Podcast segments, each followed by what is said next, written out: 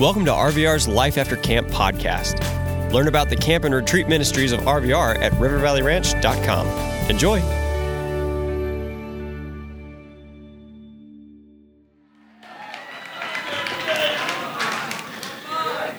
So a little earlier, I had to go back there and make sure Carl was okay. I was like, what in the world? Um, he'll probably survive. Anyways, wow, that was awesome. That's beautiful. The dancing and everything, I just think that's like pretty on point. Uh, especially as we talk about freedom this week. And tonight is no different. We're going to delve further in to freedom and how we get that freedom and so forth. And uh, I know this is like one of those those things. Once you're in a camp setting, a retreat setting, and like it's themed out, and every you get like to the third time, you're like, we're still talking about freedom. What's going on here? Right? Yeah, we are. And uh, hopefully, you're seeing it build, and you're understanding like as tonight as we talk about the cost of freedom, about redemption, about what it took for us to get that. Hopefully, some of that will sink in, and maybe, maybe for the first time this is coming alive for you, this understanding of the gospel. When I say gospel, I mean the good news of Jesus Christ, what he did on the cross, that he didn't stay dead, but that he rose from the grave, and that that was for you and for me. That was to make us new, that was to make us, us different. I'm going to start in 2 Corinthians 3 16 through 18 tonight. And you're like, no, you're not starting with a funny story. Anyways, we'll get there. Just let's get to. Uh, the Bible real quick. Um, but whenever anyone turns to the Lord, Paul writes, the veil is taken away. Now, for just a second, veils can symbolize all kinds of things. When people get married, a lot of times, what, like wedding veils used to be like over your face, and the husband would remove the veil when it was time to kiss the bride and be like, you're not my fiance. No, I'm just kidding. No. That actually happened once in the Bible. Check out Jacob's story.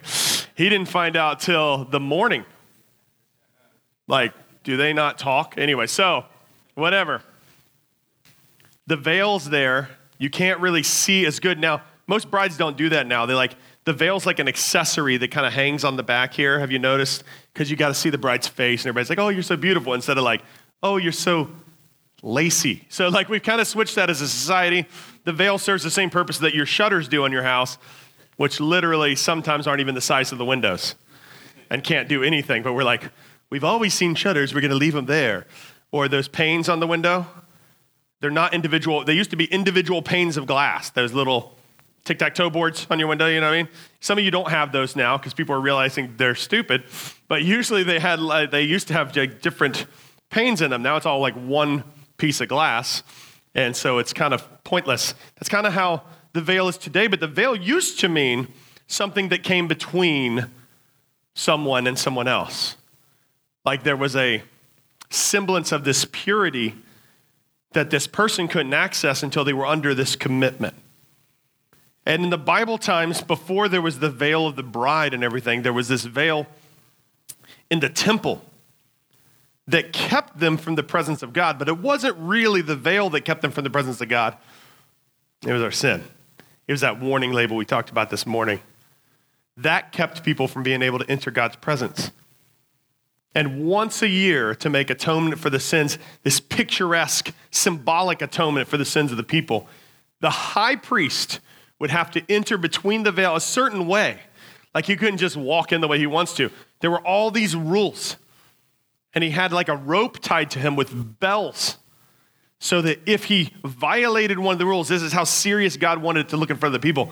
If he violated one of the rules, for instance, if he had alcohol in his system that day, not because drinking alcohol was forbidden, but it was forbidden for him that day. Like it was like everything about that day had to be perfect. He would just hit the ground like that. And they'd hear jingle, jingle, jingle. And it didn't mean the cat was coming around the corner, it meant they had to dig a hole. So and they would pull the guy back out. Now, there's no record in any Jewish writings that a high priest was ever struck dead. These were warnings of God so that they would take precautions so that they didn't have that as like front page of the Jerusalem news or anything like that. so into the temple they would go. Nobody else could go with them. the new priest who's going to become the high priest when he dies, like his son or whatever, he couldn't train him in advance. He had to know the rules, but he couldn't take him back there and show him the Ark of the Covenant. He couldn't show him any of that. And it's not like it is in Raiders of the Lost Ark, if you saw that. There's no ghosts inside that eat Nazis' faces off with the worst special effects known to man. like, come on. Spielberg, I mean, it was a step up from Jaws. Like, I mean, just a few years later, like, Jaws was scary to us growing up. But, like, now you look at it and you're like, why are they afraid of Robo Shark? Anyway, so, like, it's not scary. The Ark of the Covenant was sacred, though. Nobody could touch it. It represented the presence of God. And when Jesus died on the cross, that veil was ripped from top to the bottom, thick. It wasn't like this where they just like pull it and that sheet thing fell down a second ago. Woo-hoo. God wasn't like, pull the string. Like this was a thick veil, and God Himself ripped it from top to bottom. So nobody would be like, oh, I bet Nate did that. He's pretty tall. No, 30 feet tall. 30 feet. Just spit. All right. Did you see that? It's like in the light. Anyways, whatever. Get distracted sometimes by my own saliva. That's probably why they told me I had to speak on the stage this year instead of down there. Maybe somebody complained last year was in their like form. I got spit on. got the Rona. I'm just kidding. No, I haven't had that yet, so please don't give it to me. All right. So, anyways, rips it to symbolize we no longer have to come into God's presence through a high priest. We can come into God's presence anytime because of Jesus Christ. And it happened while Jesus was dying on the cross when he said, Into your hands I commit my spirit. Earthquake, sky going dark, veil ripping. I mean, that's a major graves opening. We could get into all that theological context. It's in Matthew. I mean, night of the living dead. They weren't dead anymore. Night of the living, living. That's how God works, right? Um, so cool stuff going on there. But that veil has now been taken away.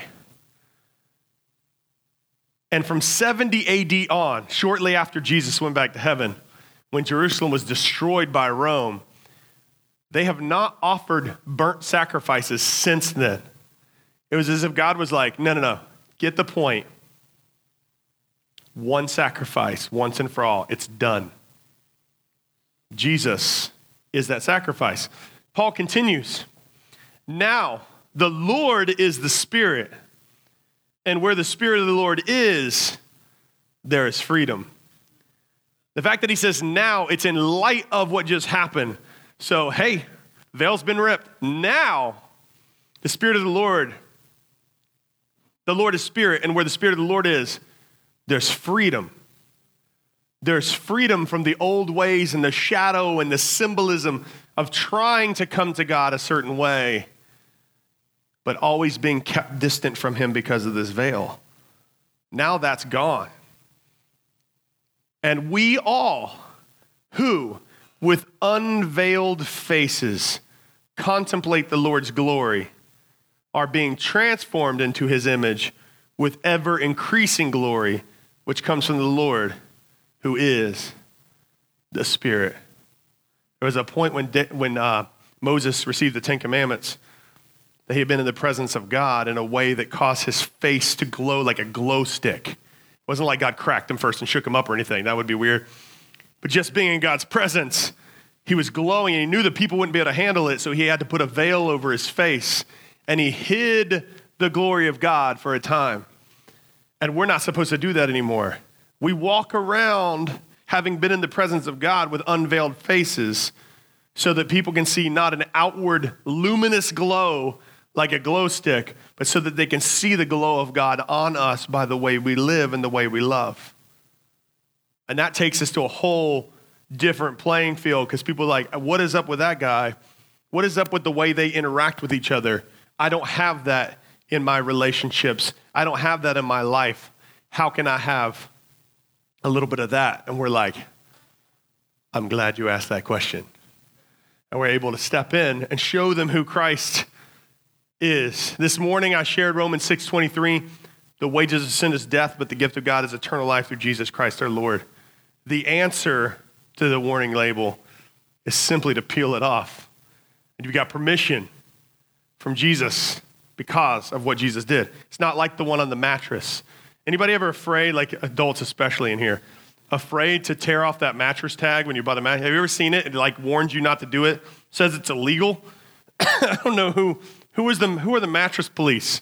Who are going to come in there and be like, "All right, well, we searched your home and didn't find anything, but your mattress tag is missing." I'll be 30 to life. I mean, no, like what? I don't even understand. Like, the rebel in me wants to display the chalk box and rip off all the tags. Be like, I just coming over to your house, but hey, what kind of mattress do you have? I just want to look at it. We're looking in the market for a new one. And be like, you know, that's just because we're rebellious human beings, right? But we often, like, we talk about the death, burial, and resurrection of Christ a lot. We can often get kind of callous to it. We stop thinking of it as an actual event and something that actually happened to a real person who happened to be God at the same time. And we start to think about it as just, yeah, yeah, we're Christians, so we believe in the death, burial, and resurrection of Jesus. The pain he went through, the stuff he went through, medically, what happened in the Garden of Gethsemane should have killed Jesus. And you think, wait, what happened in Garden Gethsemane? Didn't a guy get his like ear cut off? How does that affect Jesus? No, no, no. Jesus sweat blood. That means the capillaries that are in his forehead burst, which can only happen and, and actually come through the pores, can only happen when the body is under some such extreme stress that usually it causes an aneurysm or a stroke. And he didn't stroke out and he didn't have an aneurysm because he wasn't done yet. He wasn't finished. And so Jesus knelt in the Garden of Gethsemane, sweating drops of blood knowing what was about to happen. See, he designed our bodies and he designed the pain receptors that we have, and he knew exactly how everything would go down. And yet he went through it. And he prayed for you. He prayed for those that will believe. That's what he's thinking about when he's about to die is us. Yeah, because it was part of the mission all along. And then he's betrayed by one of the closest people to him on earth. And then all of his friends run off. And then one of his closest friends follows behind as if he's going to try to do something. But the whole time, he's telling everybody he doesn't know Jesus. And then they take Jesus. And even though a guy's trying to free him, he gives him a choice between another guy and him. A guy who's not some random murderer who might have killed some Israelites. According to all the Gospels, when you take it all together, Barabbas had killed Romans in an insurrection. He was a hero of the people who wanted the Romans out. And here you got Jesus who rode in a week earlier on Palm Sunday, and they want him to clear out the Romans, and he doesn't do it. He goes in and chastises and rebukes the people in the temple. And they choose Barabbas. Barabbas is not a first name, by the way. Bar Abbas, it means son of the father. If you look in the NIV version, they use a couple older manuscripts for that text that actually contain his first name that says Jesus Barabbas. Jesus, son of the Father, lowercase, or Jesus, son of the Father, uppercase. It's a common name back then. And they choose the one who looks like the Messiah they want instead of the one who is the Messiah they need. And he gets free to them. And Pilate, hoping that they'll be satisfied by this, has Jesus beat within an inch of his life and tries to get the people to say that's enough, but they don't say that's enough. They want him crucified. What wrong has he done? Pilate says, but nonetheless, they want him crucified, and he washes his hands of the whole thing. And they blindfold him and they beat him and they say, If you're really Christ, tell us who hit you. And I'm thinking in my human capacity, oh, I would tell him. I'd be like, It's you, Billy. Blindfolded, just scare the snot out of them, right? Jesus doesn't answer them. He doesn't answer them because he said, No one takes my life from me, I lay it down willingly. It was time. And this morning we talked about the specific time, the empire he was going to come underneath so the gospel could go out in one language, the gospel could go out through all the roads and ports and harbors and everything. But now he was boiling it down to a specific day Passover. And when you look at Passover, Passover took place because there was a time, a shadow of things to come, where God freed the slaves from Egypt through Moses. And the last plague, when Pharaoh won't listen anymore, when his heart is at its hardest, God tells them that you must put the blood of the sheep that you're going to eat that night above the doorpost and on the sides of the doorpost, almost like a cross. And that God Himself, there's a lot of misreadings. People are like, the angel of death comes and blah, blah, blah. No, it says God. Read it. Read Exodus. Go back through it. It says God will pass over. It was God's wrath that was on the people. And no one would be harmed in the houses that had the blood, it would be overlooked. And they practiced this year after year looking back at Passover. And Jesus took Passover with his disciples. And I feel like we dumb it down some today because we may call it the Lord's Supper. We may call it communion. We are communing together. It is a supper that the Lord had with his people. If you look at the painting, we call it the Last Supper. It's definitely not the Last Supper that Jesus is going to have. That one's in heaven the marriage supper of the Lamb. And the Last Supper is kind of weird because like it's like a sitcom where no one ever sits on that one side of the table. You ever notice that? You got like eight people all around three sides of the table and no one's going to sit there. Do you like each other that much? But they're arguing in the sitcom. I don't get it. I think like the, the untold word of what Jesus said that's not in scripture is everybody wants in this picture get on my side of the table. Squeeze in. Anyway, no, I'm just kidding.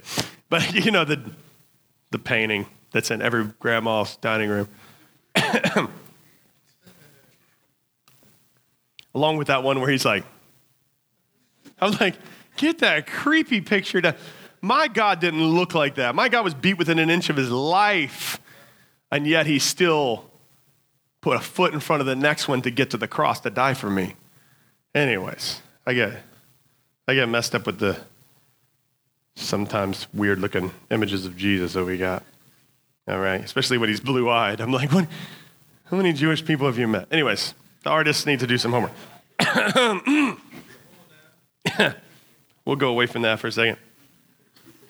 In Luke chapter 22, we read about this gathering of Jesus with his disciples to take what we will later call communion, but what they just knew as the Last Supper. As a matter of fact, when Jesus said, As often as you do this, eat this bread and drink this cup, do it until the Lord comes most likely they understood in that moment to be every time Passover comes back around, it has new meaning and new semblance. The early Christians, out of their fervor and love for Jesus, started taking it on a regular basis as part of their worship, and Paul gave instructions about it.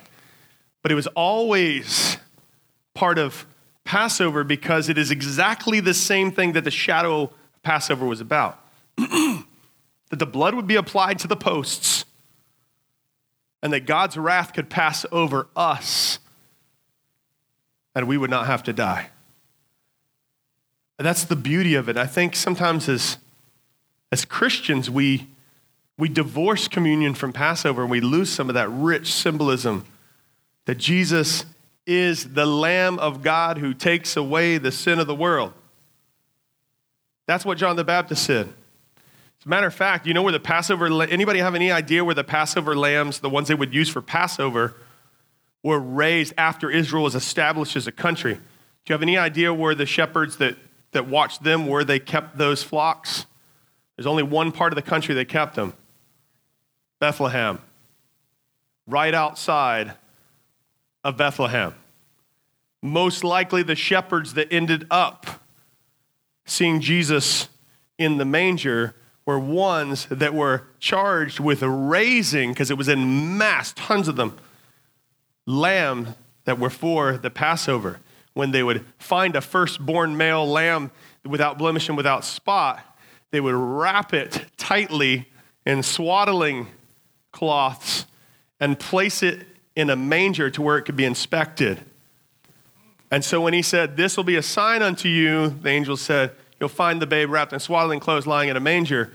They knew there was something special about this baby, that he would be that sacrifice, that he was that lamb being prepared in exactly the way they prepared the other lambs. It's so tied from Christmas to Easter, completely tied to Passover. And so we take communion. And before you get bent out of frame, I am not going to serve communion tonight because I know everybody has different rules and bylaws and whatever's um, of who can administer communion and whatnot. And I'm not here to say any of those are bad or anything like that. So I'm just going to talk about it, all right? Just so you know. I just, want, I just wanted the youth pastors to be able to pay attention without being like, what's about to happen? Anyways, nobody filmed this. I'm going to lose my job. Anyways. And we have rules all around communion in different churches and stuff because we take it so seriously. It's not because we're like, oh, this is all for us. It's because we take it seriously. Christians have done this one thing for thousands of years. And Jews have done the shadow of it for even longer in Passover. And so they would have the wine. This is grape juice, just so you know.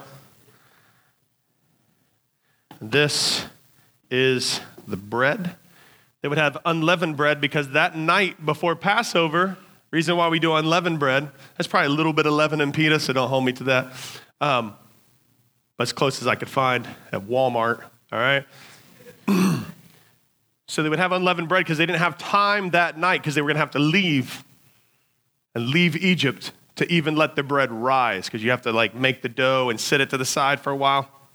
And so that's why we still do unleavened bread, because it's tied to Passover, right?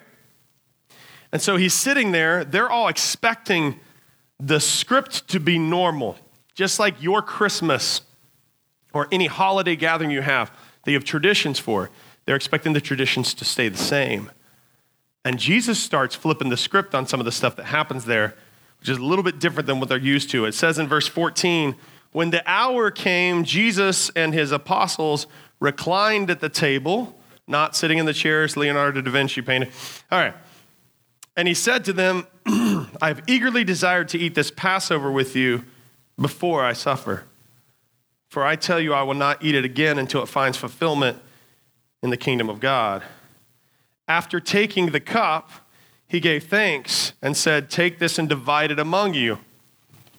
I want you to picture what's happening here, okay? So we're not going to divide it among ourselves, but you know what I mean. So he takes the cup. He says, Take this and divide it among you. For I tell you, I will not drink again from the fruit of the vine until the kingdom of God comes. And he took the bread and gave thanks and broke it and gave it to them. And he said, This is my body given for you. Do this in remembrance of me. In the same way, after supper, he took the cup, saying, This cup is the new covenant in my blood, which is poured out for you. Wait a second. He already passed the cup around. How much is left after 12 guys drink out of a cup? See, here's the thing there's more than one cup. By the first century, Jews had a, a practice where they would actually have four cups of wine with the meal. And before you think the disciples are getting a little bit tipsy, it had about 1 16th of the alcohol content of modern wine, just enough to keep it from going bad. They didn't have refrigeration. They needed that alcohol to kill the germs in there so bacteria wouldn't form. So they'd ferment it just enough. Four cups with the meal. He's already passed around the first cup. And then the second cup, he says, is the new covenant in my blood, which is poured out for you. But the hand of him who is going to betray me is with mine on the table. The Son of Man will not go as it has been decreed, but woe to the man who betrays him. And they began to question among themselves which of them it might be who would do this. Let's pause there for a second. With the information we've been given, we're assuming that there's been two cups so far in the meal. Judas is going to leave and he's going to leave, and then they're going to leave as well. But here's the thing we're not given every detail that's happening there. It's actually not this first and second cup that we're seeing in the story. We're actually seeing the second and third cup. The first cup was drank before the meal, before they started eating together. I hope you're following this, all right? Before they're eating together, the first cup happens.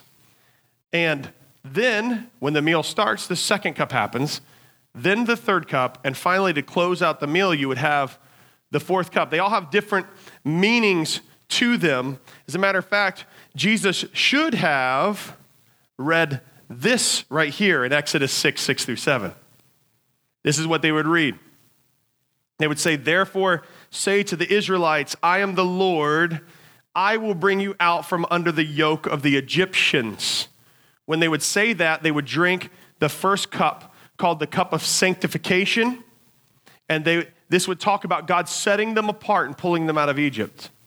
That's what they would do. And Jesus was supposed to read that. And he, it's not recorded that he stayed on script at all about the Passover. As a matter of fact, he kind of flipped the script and added to it. Then they would read, I will free you from being slaves to them. That's the next part of it referencing the second cup, which is the cup of blessing. Some people call it the cup of plagues. It's like a bittersweet cup. Plagues, bad things would have to happen in order to bless the Israelites. And so they would read this part about being freed, and it was the cup of blessing that they would take right as they began the meal. The meal would then continue, and they would eat the bread next and start on the third cup, which is what Jesus was doing. Check out what the third cup is called the cup of redemption. That they had been redeemed. This is the cup, he said, is the new covenant between you and I. That's kind of cool to me. Like, in a really deep, profound way, he was saying, This is the cup of redemption. And they would read the next part I will redeem you with an outstretched arm and with mighty acts of judgment. That Christ would stretch his arms out for us and take the full judgment of God on him instead of us to gain our redemption is significant. But not just that, they got up after that meal and left and never finished the fourth cup, never closed the Passover meal out. The last part is, I will take you as my own people and I'll be your God. This part was known as the cup of acceptance, that he would accept us, but not just acceptance that way.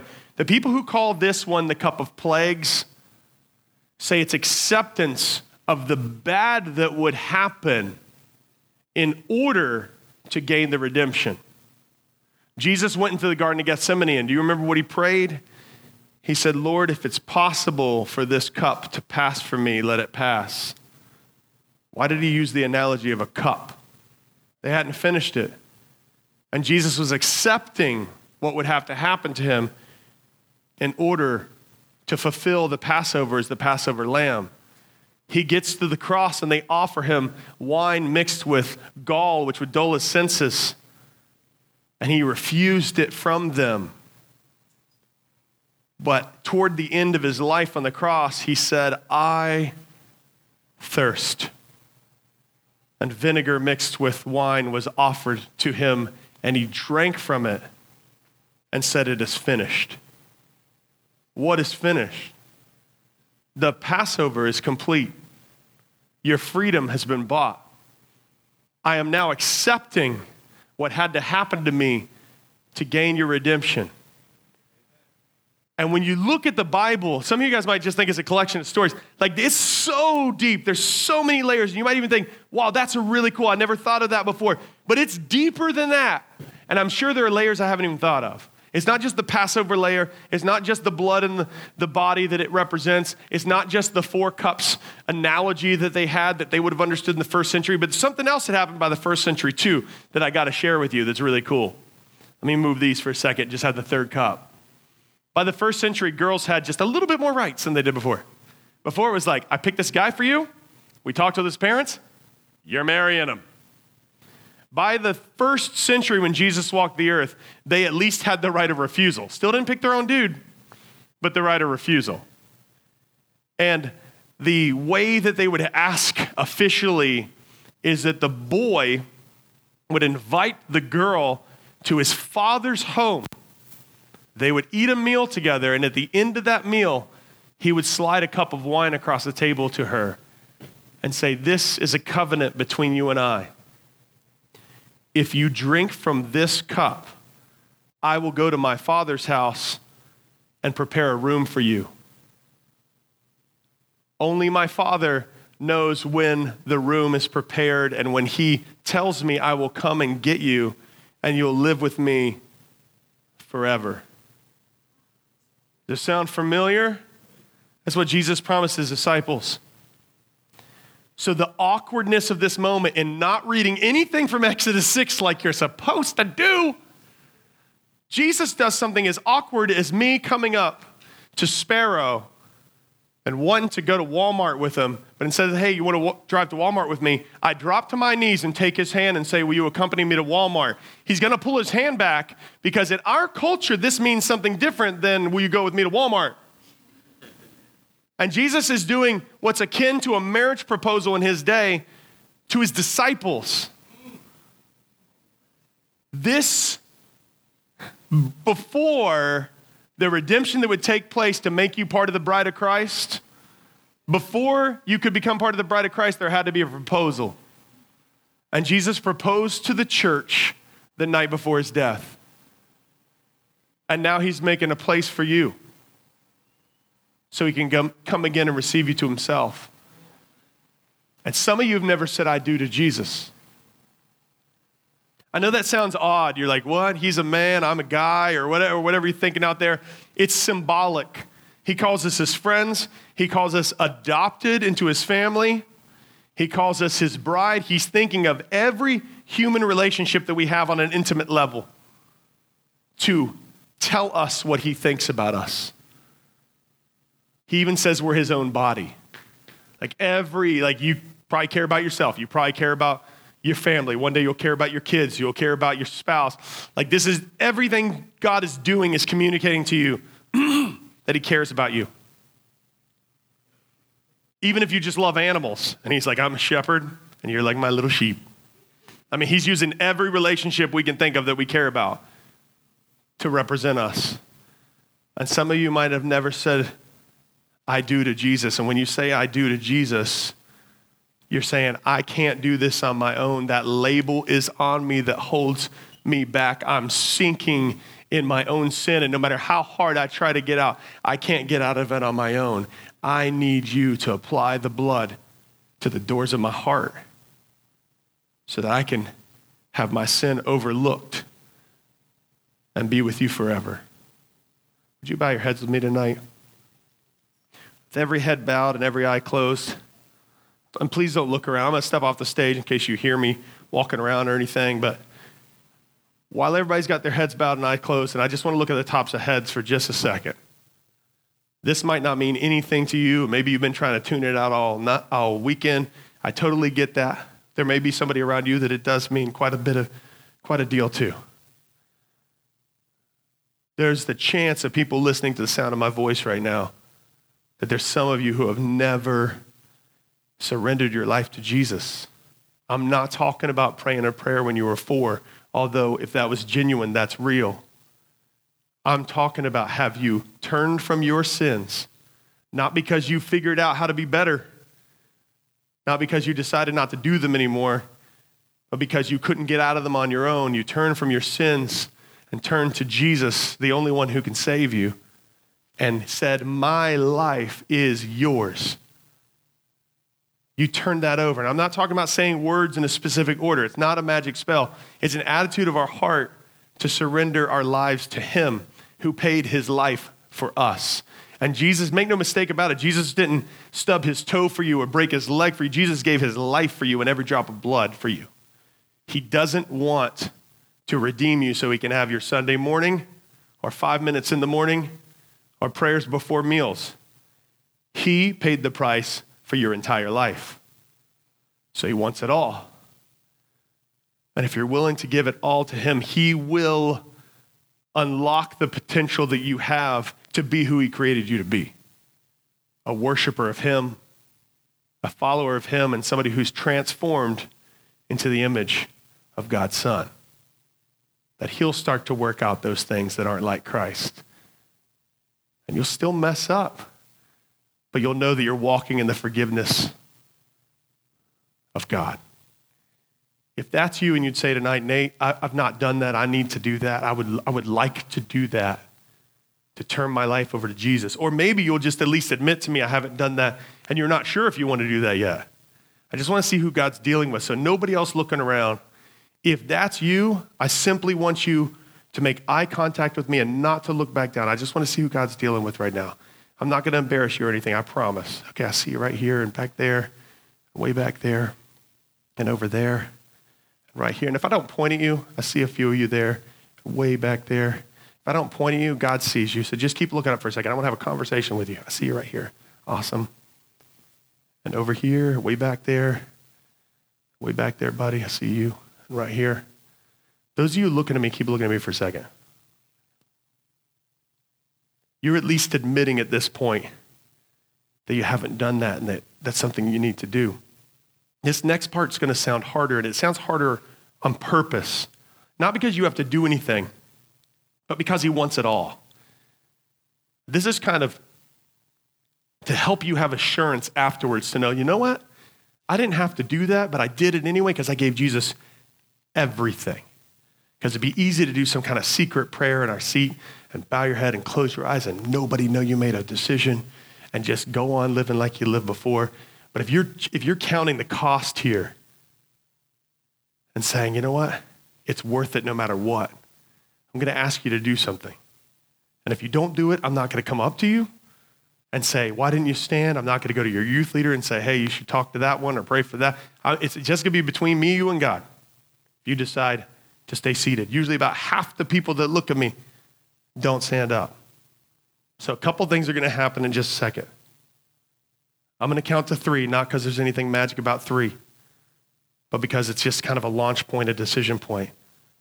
And if you want Christ to change your life, I want to ask you to stand to your feet if you haven't surrendered to Him, repented of your sins, to just stand to your feet where you're at.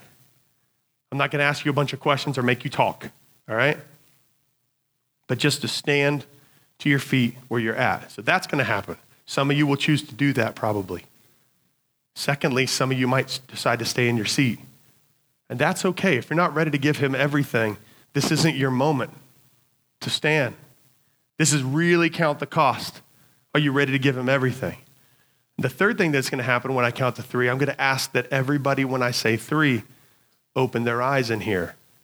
Because scripture says if you confess with your mouth the Lord Jesus and believe in your heart that God's raised him from the dead, you can be saved. That confession of the mouth is basically saying publicly, I'm with Jesus. It's not some quiet confession. It's not talking about the sinner's prayer in that verse. And then I'll tell you how you can know for sure they have a relationship with God. You might think, do I have to stand up to do that? No. Scripturally, no, absolutely. You can accept Christ anywhere, anytime. But could you really say in your heart, when you have doubts two weeks from now, that I gave Jesus everything if I wasn't even really willing to stand up my, from my seat? The lies you're hearing right now in your head of everybody's going to judge you, everybody's going to think something, people think I'm already a Christian, whatever you're hearing, push those out because it only matters what God thinks about you. And they're not true anyway. Most people will be excited for you. There might be a couple judgmental people in here. That's okay. God loves them too. He died for that judgmentalism, and hopefully they can, he can work that out of their life with sanctification. But if you're ready to follow Jesus with everything and you haven't done that on the count of three, stand to your feet. And I won't wait. I won't count again. One, two, there's already somebody standing. Three, stand to your feet if that's you. And those of you in here who haven't opened your eyes, you weren't listening to instructions, all right? So I ask you to look, not to embarrass these guys and girls, but because I think it's mega important that we hold them accountable, that you know who they are. Somebody in here knows who each person is who's standing. If you know one of these individuals, raise your hand. All right. If you're standing, I'm not going to embarrass you, but if you're standing and you don't know anybody here, somehow you got into RVR, I don't know how, maybe you didn't even pay. Maybe you snuck on. We don't have name tags or lanyards or anything. I think it'd be possible. I'd try it. I'm just kidding. If, if that's you standing, raise your hand. You don't know anybody else here. Okay, so we have an accountability network built into this. How you follow Jesus is as simple as what I just said repent of your sins, surrender your life to Him. So I'm going to ask you not to hide from people because you're already standing, they can see you, but to block out distractions, just close your eyes right where you are, just standing there. And you can use your own words to talk to God, to give Him, to give Him your life, to repent of your sins, or you can borrow my words, but they got to be yours. If you borrow them, think about what you're saying and mean that and give that over to God. You could say something like this or use your own words God, today I ask you for forgiveness.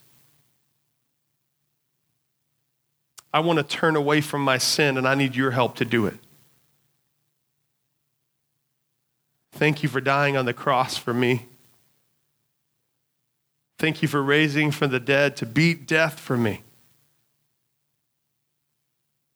I want to live for you the rest of my life. Thank you for saving me. And help me to tell others what you've done. In Jesus' name, amen. We hope you enjoyed listening to this Life After Camp episode.